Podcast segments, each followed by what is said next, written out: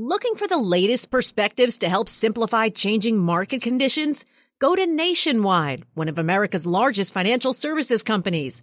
Nationwide Investment Services Corporation, FINRA member, Columbus, Ohio. To address our new climate reality, the world needs radical solutions. Collaborate for a greener future at the Bloomberg Green Festival, a groundbreaking celebration of the thinkers, doers, and innovators leading the way.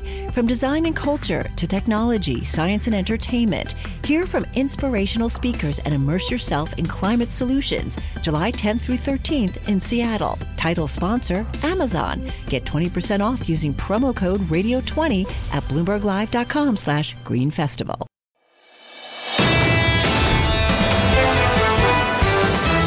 This is the Bloomberg Surveillance Podcast. I'm Lisa Abramowicz along with Tom Keene and Jonathan Ferro. Join us each day for insight from the best in economics, geopolitics, finance, and investment. Subscribe to Bloomberg Surveillance on demand on Apple, Spotify, and anywhere you get your podcasts, and always on Bloomberg.com, the Bloomberg Terminal, and the Bloomberg Business app. Luigi Zingales of the University of Chicago Booth School calling for a independent commission to look into the Fed, writing the following. In the last two years, the Fed has failed twice. It has failed to see inflation coming, and it has failed to see the banking crisis coming too. The nation needs a trustworthy Fed to combat inflation. The only way to recover this trust is through a transparent, independent, and authoritative commission whose findings are believable. President Biden should appoint such a commission without delay. Luigi, I'm pleased to say, joins us right now. Luigi, good morning. Good morning. Is this the Fed chair's fault, or is this an institutional problem? I think that that's what we need to find out. I, th- I fear that it's an institutional problem more than just uh, a, a, chairman problem. Uh, it's easier to replace the chairman and to sort of rethink the institution. But I think that uh, it's a very consensus institution. So I think the failures were shared and uh, something has gone wrong. Is that a polite way of saying there's too much groupthink at the Fed? Uh, I think that definitely is the case, uh, but uh, but I think maybe maybe there is more. Maybe there are not uh, enough economists. This is uh, this is I think a low point on the board. I think only half have a PhD. So I, in economics, uh, now you don't need to have a PhD in economics, but helps in understanding a situation like the one we're now. What are they getting wrong right now? I think that uh, they're getting wrong how uh, unstable the banking system is. I think that uh, they have this idea that deposits uh, are sticky and um, I think that, first of all, we have never experienced in recent time a spread of 400 basis points between uh, what you get on uh, the, the money market and what you get uh, on your deposit. And second, the world has changed. Deposits are mobile. Uh, they are really, uh, Google say, a click away. And so I think that uh, if deposits move in search of better yields, then banks have to realize their losses. The idea of losses held to maturity that can stay there and not have any impact, I think is is sort of a fantasy. Well, what do you think the Fed should be doing? I mean, at a certain point, this is really the consequence of banks not managing their assets well enough, isn't it? Or do you really think this really lies with the Fed? No, I think that uh, the Fed has a huge responsibility of the fact that they should have understood that they couldn't raise rates so fast. Because when you ra- raise rates so fast, you're going to impose losses uh, in the bond market, and who's going to bear those losses? Insurance companies, then you have to bail them out. Banks, then you have to bail them out. So un- unless all the losses are among us, uh, investors, uh, individual investors, then uh, something happens. And so that was an extra reason to intervene early on the inflation. They were very complacent and said, oh, we have the tools, we're going to do it, we let it go a little bit, but uh, no worry because we have the tools. I think that their tools were not very sharp, and uh, they should have recognized that. How much do you think that the banking crisis that people talked about three weeks ago has abated, has really uh, sort of moved from some sort of acute phase into perhaps a chronic question around flows and with respect to credit creation, but not necessarily a crisis? I think it's possible and hopeful that there's not going to be an open crisis like we've seen in the past. However, clearly put a lot of softness in the banking sector, uh, particularly regional banks, which we need to remember, those are the ones who lend to small small and medium enterprises. The large banks tend to do syndicated loans to big firms, but uh, the bread and butter of the economy is with the regional banks, and, and they are very soft, and uh, they see deposits flowing out, and and they are not going to make loans uh, because if they make loans and then deposits flow out, they have to sell securities and have to make losses. So I think that uh, uh, the first thing they do for sure is not make new loans, and then probably they're going to try to uh, slowly divest their securities when they can. Uh, we we saw there was an article on the FT showing that at the beginning of the year, cash over assets in banks were particularly low, and they say this is the cause of the current crisis. And no, no, this is an effect of the fact that, uh, that we have a withdrawal of deposits, and so banks don't want to divest securities at the loss. So they, what they do is they reduce the cash they have. The deposits, let's touch on that. You've been highly critical of the Federal Reserve. I'll be the last in line to defend the Federal Reserve, so let me be clear about that. But we do need to talk about the role of the banks in all of this. You've got any criticism for the way the banks have been run? Look, I think that uh, if you don't expect some bankers to be stupid, you have not learned the lesson. And so Greenspan said that, that he was surprised, yeah, was surprised how, how little people were trying to uh, do the right thing, even if they had the right incentives. So we learn that uh, people make mistakes. A resilient system is a system that can bear uh, the mistakes of uh, individual bankers, yeah. especially when these bankers are not the CEO of JP Morgan. If I go and open an account this morning, if we went out, Lisa and I, and open a joint account, a surveillance account, without Tom's name on it, because we know what would happen to the cash, but that's another story. They'd probably offer us 0% mm. one of the big names. Still, we've got Barclays out in the last 24 hours saying that money market funds could go up another 1.5 trillion.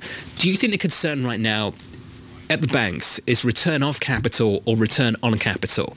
And can they prevent deposit flight by quite simply just putting up interest rates on deposits?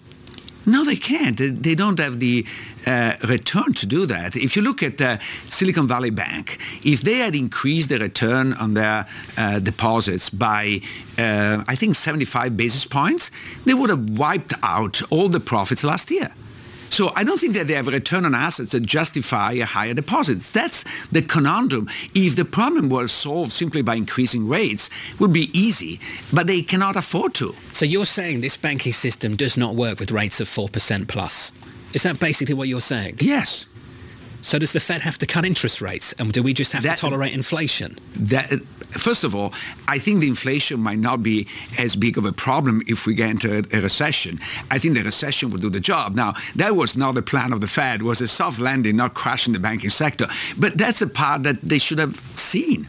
But so let's just put this into perspective in terms of bad news being bad news, which mm-hmm. seems to be the new theme in markets right now. How much is what you're talking about underpinning that? That there is an imminent tension that's going to perhaps accelerate some sort of economic downturn because the banking system just is not going to function at these rates. I think that that is the underlying bad news. Now, this is tempered by the fact that this will come with a reduction in interest rates, and uh, as we know, that compensates some of, of the problems. So I think that uh, the the real tension is the Fed will not raise interest rate more, will probably at some point cut them, and uh, is that going to be enough to transform what is likely to be a hard landing into a more soft landing? That's the question. I think that we are softening up and there will be a landing at this point. In my way, there is little doubt. The question is how hard? Let's finish where we started. The changes you want to see the changes you want to see over time, but I want to talk about the changes you want to see in the next couple of months. What would you like to see announced? Uh, from the point of view of the Fed, from the point of view of the, of the government? From the Federal Reserve. I think that uh, a serious analysis of what are the softness in the banking sector. Uh, I think there was a regulatory failure, and uh, the, the Fed needs to own it and change. And, uh, and two, I think that uh, be honest about the fact that probably we need to soften up interest rates because the banking crisis is, is coming and try to find way to soften up this banking crisis, especially I think for lending on small and, uh, small and medium businesses because those are the one affected the most. You said be honest. It implies that they know but they're not saying it. Do you truly believe that?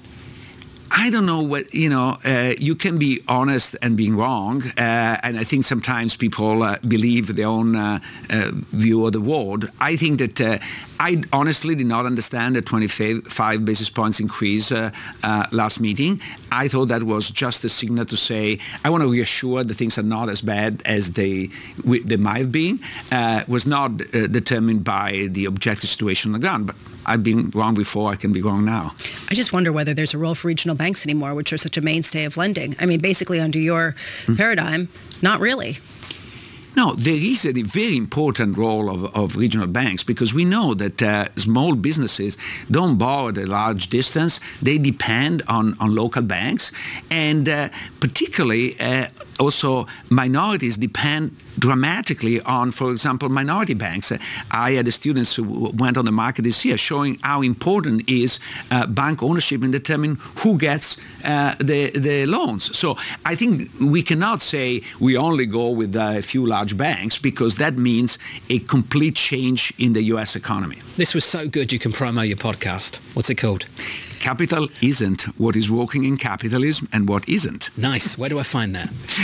Anywhere you get your podcast from. There we go. That's perfect. You were that good that he basically was like, you know, go for it. You have won yourself you an advertising a 10 spot. second promo. Don't, you know, thank I'll you. get in trouble with corporate now for giving that away. That, Luigi, thank you. This was fantastic. Thank you. Luigi Zingales there of the University of Chicago School of Business.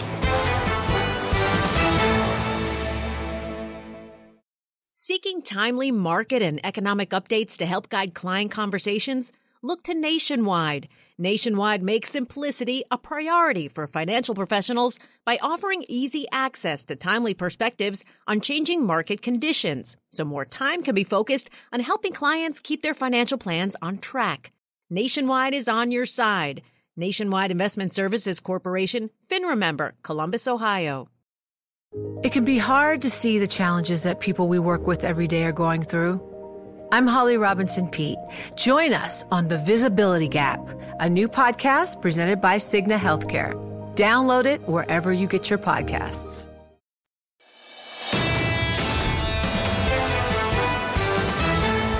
Thierry Wizman, you will regret that. currency strategist at Macquarie. I'm regretting it already. Thierry, thanks for being with us. Uh, good to see you. This from Torsten Slok, literally just moments ago in my inbox. He said the credit crunch has started. He said a survey of 71 banks in the Dallas Fed district done after SVB went under shows a dramatic reversal in loan volumes. The Fed survey was carried out from March 21 to 29. Do you agree with that statement? The credit crunch has started. Yes, uh, absolutely. Um, you might not want to call it a credit crunch. You might want to credit, call it a credit crumble, but the direction I think is unambiguous. And I would add here that it's not just about deposits leaving the system, right? Deposits can, you know, come out of the small banks and they can find their way into the large banks. They can find their way into money market funds. In fact, the system has a way of recycling those deposits and potentially bringing them back to the small banks, especially if the government leans on the large banks to recycle those deposits, as we saw with the First Republic situation. I'm not so much concerned about the flight of deposits as the origin or ideology of a credit crunch or credit crumble. I'm much more concerned with the regulatory overhang. I'm concerned with the fact that Congress is going to be doing compensation clawbacks, or at least considering that for bank CEOs that get themselves or their or their balance sheets into trouble. I'm worried about the the uh, more variegated um, um, stress tests, uh, stressing the banks for for duration mismatches. I'm worried about the banks going back into their balance sheets, looking at uh, very and scrutinizing them. I'm worried about the regulators doing the same for the banks. I think that is going to cause an overhang of concern, of worry, of less risk taking in the banking community. That's what's going to drive the credit crunch or credit crumble, not the flight of deposits necessarily. If there is a flight of deposits, all right, then we're talking about not just a credit crumble, but a real credit crunch. Okay, two questions. One, policy consequences what the Fed does ultimately in the coming months, and two, market outcomes. How are you thinking about those two things now? So the, the good thing uh, with regard to market outcomes is we've gotten 10-year yields coming down, right? And I think to some extent that's supporting multiples. But I'm afraid about the market because if you have a credit slowdown and you have an economic slowdown that follows from it, you're going to have an earnings slowdown. You're going to have a revenue slowdown, uh, effectively a, a, an operating slowdown in, in, the corporate world. We're already seeing that with what happened with the uh, the manufacturing ISM survey and the headline index. When it falls to the levels it fell uh, in, in the, the, the March report report. It's typically historically associated with a big decline in growth in corporate revenues, with a big decline in growth in corporate earnings. It's also associated with negative revisions from bottom-up analysts who cover companies in the S&P 500 and the broader indexes. So that's what's in front of us right now. Now, there could be multiple elevation or uh, because of the low yields but you can't expect the market to do well in the context of, of, downward revisions in earnings. And I think we're just on the verge of seeing that start. Just to sort of underscore your point, do you agree with Professor Zingales that this banking system cannot handle rates where they are? Uh, no, and I'm going to qualify it. Uh, I would have said something different. I would have said the banking system cannot handle a very speedy, aggressive, and abrupt increase in interest rates to 4%. If any economic agent, not just banks, any borrowers, any creditors get accustomed to very low interest rates and expect those to continue. Their behavior is going to accommodate to those low interest rates. And when interest rates rise by a lot, that behavior is going to suddenly be forced to shift, maybe because of what happens in their balance sheets. Duration mismatch at the banks is a good example. So it's not the level of interest rate that matters. We've had 4% interest rates in the past. We've glided through that pretty comfortably not necessarily associated with a lot of inflation or low inflation. What what has troubled me, and I think what is troubling the economy right now, and certainly the, the, the credit economy, is the rapidity with which uh, interest rates have risen. That is what is unprecedented, not the fact that interest rates are 4%. Translate this into the global market. A lot of people are looking at signs that perhaps things are cracking a bit more in the US than in Europe and that things are slowing down as a sign that Europe is strong and go into European assets. Do you disagree? Do you think that they're just six months behind the U.S. and that they're going to see the, the, sort of tensions emerge in the economy at the same kind of pace based on some of their outsized rate hikes? Uh, there's something to be said for the synchronicity of business cycles around the world. If the U.S. slows down, it's almost impossible that Europe will completely escape the, the impact of a U.S. slowdown. But Europe's got good things happening as well. First of all, keep in mind that it was in its doldrums and it was in its slump in the fourth and third quarters of last year. So it's coming off a low base. And when you come off a low base, you know, you, you, you can't imagine that it's going to be hit hard unless there's another shock. And I have to imagine it's going to have to be more than a credit crumble in the U.S. China's recovering. That's going to help Europe right? There's the prospect that the initial shock of the war through the energy price mechanism has faded. Certainly, natural gas prices globally are low, oil prices are relatively low. The things that hurt Europe in the, in the third quarter and the fourth quarter uh, of last year are no longer there. At the same time, the things that are about to start hurting the U.S., specifically this credit crunch or credit crumble, are on the verge of starting. Is that dollar positive or negative? It's dollar. It's it's dollar negative. Uh, th- there's something to be said for the idea that a global recession uh, helps the dollar. I think that's an old way of thinking. Uh, I, I, think I think asset allocators have gotten more sophisticated over time. They can make distinctions between uh, growth rates and the first order, you know, second order growth rates around the world, and the comparisons between them, relative growth rates, I mean. And when uh, you know, we're going to start to see this divergence indicated by the fact that the surprise index in the U.S. is heading down and the surprise index in Europe is still going up. I imagine uh, we're going to start to see a weaker dollar. We've already seen it, right? In, in March, uh, we've already seen a weaker dollar. But I think there's room here for the euro to get even higher and break above the 110 level. We've already seen it with sterling. It got above its, uh, its um, it's 2023 highs already, right? And the it's next threatening parity right, at the end and, of September. And, and, the next and the next the next shoe to drop may be dollar yen, right? Um, we'll, we'll hear more from presumably from the BOJ once the new governor takes over. But these are these are the consequences of effectively of, of, of the weaker U.S. situation compared to the rest of the world. Sterling right now very close to 125. Thierry, this was great. Thank you, Thierry Wizman there of Macquarie.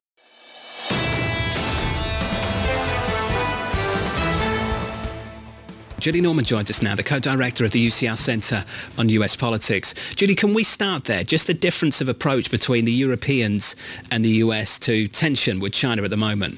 Sure. So there's a couple of things to note here. First, even though the rhetoric in the U.S. and many policies are very tough on China from both parties, you know, our trade relationship is still the highest it's ever been with China as well. So it's not just Europe that's keeping that economic uh, back and forth going. That's very true for the U.S. right now as well. And I'd say even Europe is not a fully unified bloc on this. Macron is extending a much more open hand than his co-traveler, uh, Ursula von der Leyen, who has been a bit more uh, tough on China in her talk, especially on China's approach to Ukraine. So I would say a lot of diversity between uh, kind of both sides of the Atlantic.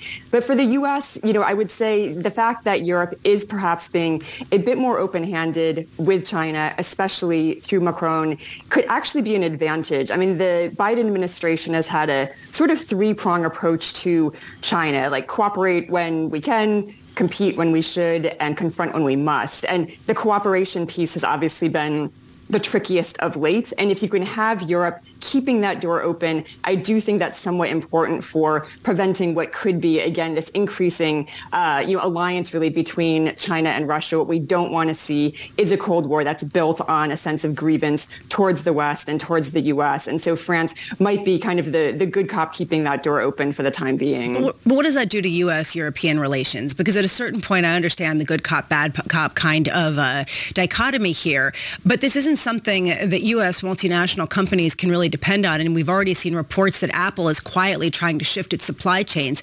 How much does this create a liability for the U.S. and frankly, create a real fissure in that alliance?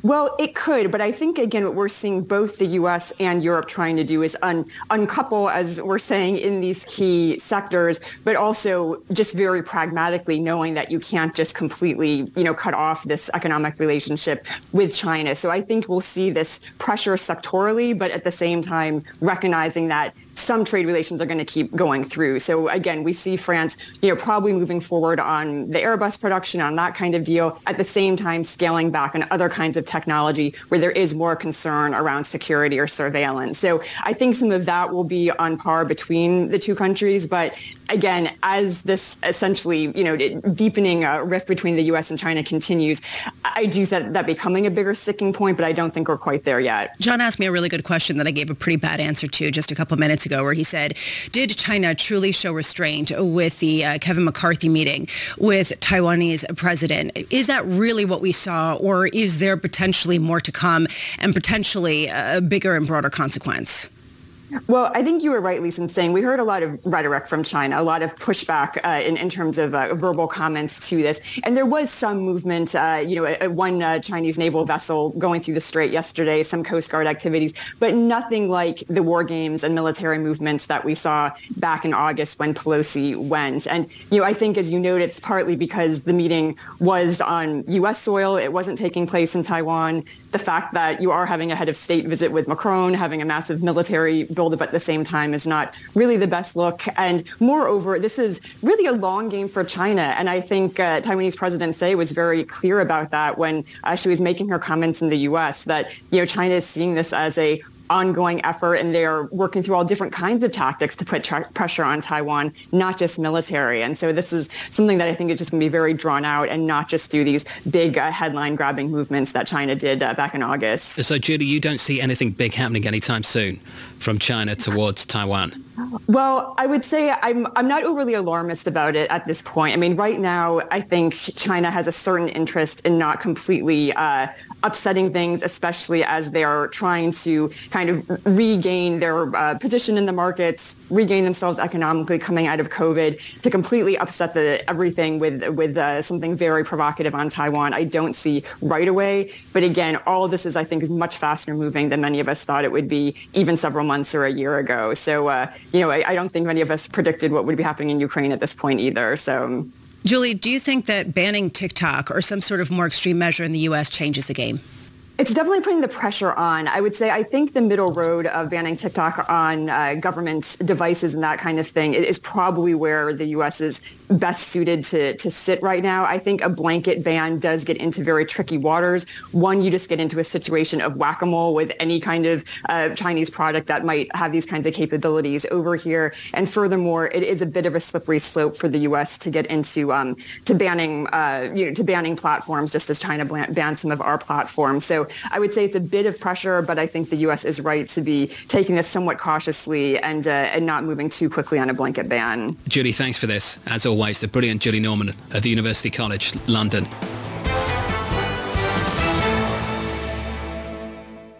Seeking timely market and economic updates to help guide client conversations? Look to Nationwide. Nationwide makes simplicity a priority for financial professionals by offering easy access to timely perspectives on changing market conditions, so more time can be focused on helping clients keep their financial plans on track. Nationwide is on your side. Nationwide Investment Services Corporation, FINRA member, Columbus, Ohio. It can be hard to see the challenges that people we work with every day are going through. I'm Holly Robinson Peete. Join us on The Visibility Gap, a new podcast presented by Cigna Healthcare. Download it wherever you get your podcasts.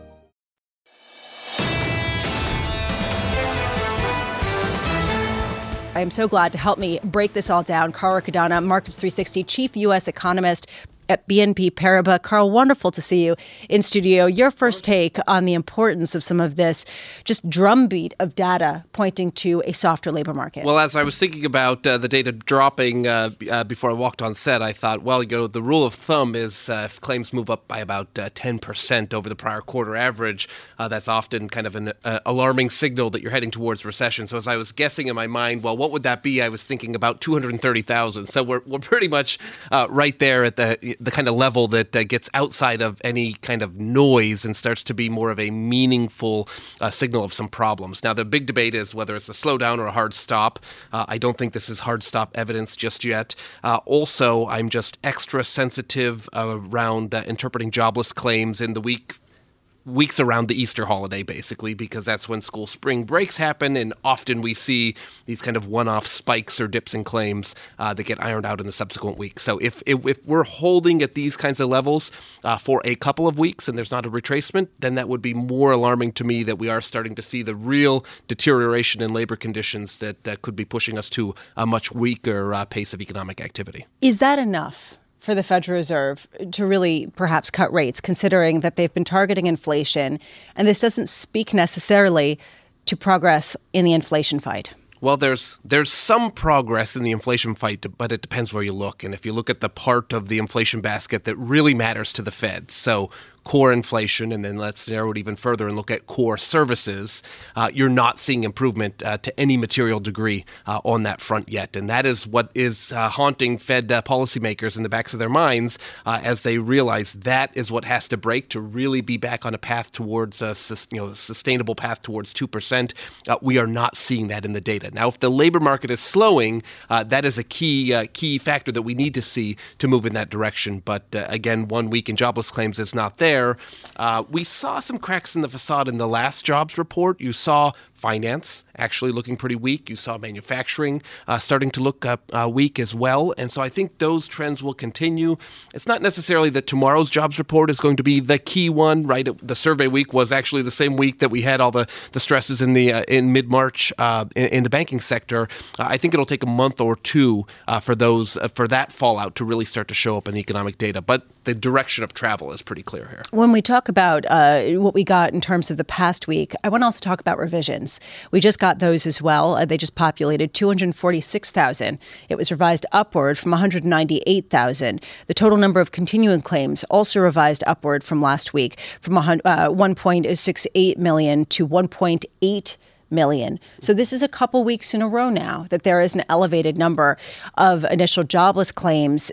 Is that significant for you that the upward revisions are now to the wrong side that we're seeing in well, U.S. You, economic You highlighted data? the economic data surprise index uh, earlier on the show, and I think that does tell us something about uh, how what's happening to the data and how uh, forecasters are thinking about the data, uh, right? So, you know, there is a moment. We've had this extended stretch where non farm payrolls continually uh, surprise uh, relative to consensus expectations, and it's been going on for many, many months now. Uh, eventually, it's going to have to go in the other direction, and I think we're getting close to that point. Again, uh, I think things were too fast moving in March for this to really show up in tomorrow's payroll print, but I think we will see it much more evident in the second quarter. Okay, you say what we saw and, in and March. actually, yeah. we, before we move on, on, yes, if we can on. stick with the theme of data and revisions, uh, something that I think slipped under the radar screen last Thursday uh, was the third print on Q4 GDP, which everyone says it's a third print. Why pay attention to it? Uh, but in, in Q4, that's our first look at economy wide corporate profits. Uh, and it's a pretty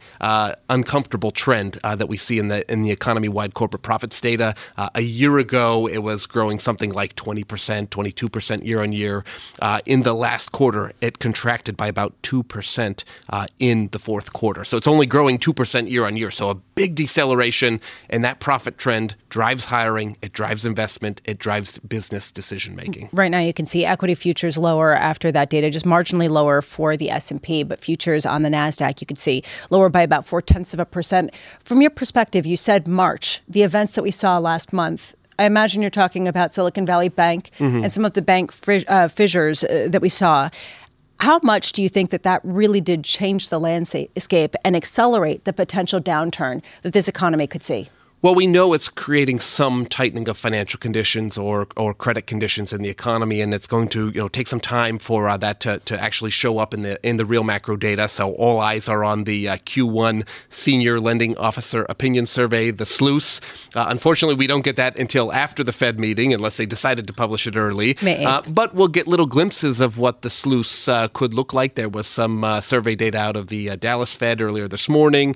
also, we have bank earnings seasons uh, basically starting next Friday, and then the week after that, uh, continuing with a lot of the regional banks uh, reporting. And so, probably from those earnings calls and the tone of the discussions, uh, we might get little glimpses of what that SLOOS uh, will ultimately look like in early May. How much are you looking at those types of surveys and official data?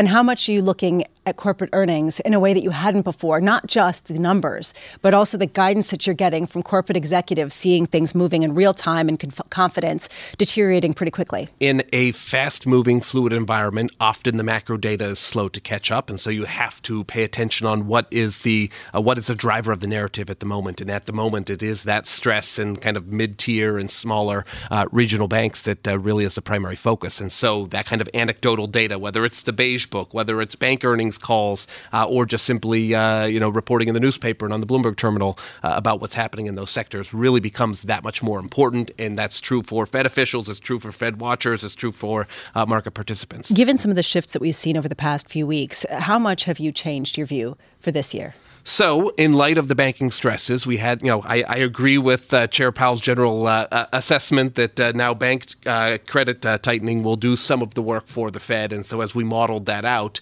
basically we came to the conclusion it was equivalent to about 50 basis points of tightening. So, we had a terminal funds call of 575. we dialed that back to 525 in light of that kind of, you know, looking at through a, a, diff- a couple of different modeling exercises. But one simple way is to look at financial conditions and kind of what has happened uh, in the fallout of uh, SVB. And what's interesting to note here uh, is that a lot of that tightening has backtracked right? About half of the tightening of financial conditions uh, has unwound uh, in the weeks afterwards, where we saw this is not a giant systemic problem that is really, you know, echoing the the, the, the scary tones of 2008, but uh, rather it, it could proved to be an isolated or a relatively isolated uh, incident. So there are long term consequences. Banks are acting more cautiously. I think we'll see that as a, a key theme during uh, earnings season. Uh, but uh, we have to be careful not to uh, uh, over interpret what's happening. So, what's the read through in terms of the real economy and what kind of downturn the economy could enter?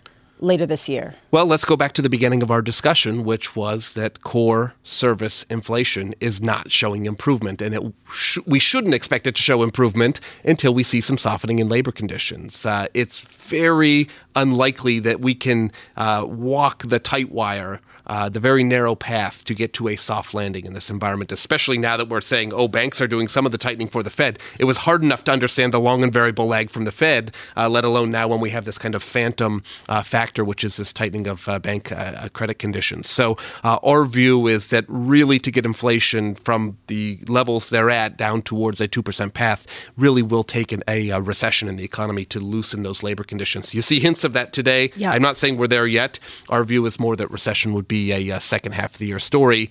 That said, Q2 we're looking for GDP growth of about 1%. So it's a growth recession ahead of a recession. Uh, it will start to feel increasingly recessionary. We see it in this week's claims data. You saw it in the ISM. You saw it in the manufacturing ISM. It's just going to, I think, continue to snowball. And just if you're just joining, just to reiterate, we did see an upside surprise in the initial jobless claims for the past week of 228,000.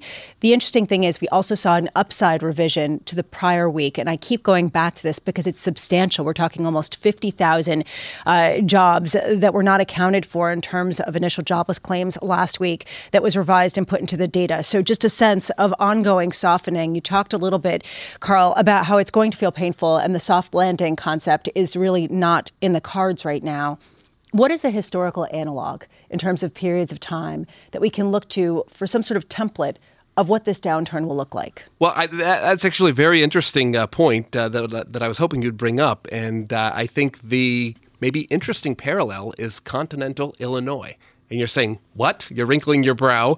Uh, and for good reason, right? Continental Illinois was a, a bank failure in 1984. It was the biggest bank failure in U.S. history up to Washington Mutual uh, in 2008. Uh, and of course, as you know, there was no Great Recession in 1985 or 86, right? We went on till 1991 uh, before there was a recession. So, John yesterday on the show was talking about the long and variable lag of banking crises or banking stresses uh, as opposed to monetary policy. Uh, and I think that's very important. People don't remember continental Illinois.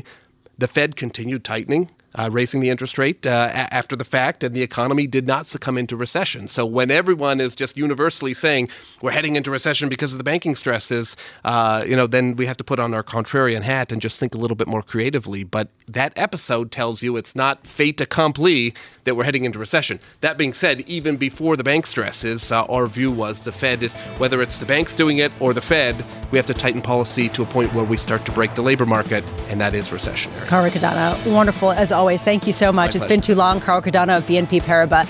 Uh, we always appreciate his insights. Subscribe to the Bloomberg Surveillance Podcast on Apple, Spotify, and anywhere else you get your podcasts. Listen live every weekday starting at 7 a.m. Eastern on Bloomberg.com, the iHeartRadio app, TuneIn, and the Bloomberg Business app. You can watch us live on Bloomberg Television and always on the Bloomberg Terminal. Thanks for listening. I'm Lisa Abramowicz, and this is Bloomberg.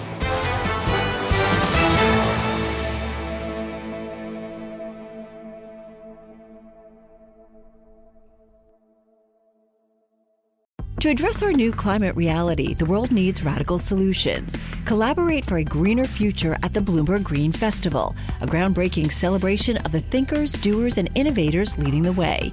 From design and culture to technology, science, and entertainment, hear from inspirational speakers and immerse yourself in climate solutions. July 10th through 13th in Seattle. Title sponsor Amazon. Get 20% off using promo code Radio20 at bloomberglive.com/slash green festival.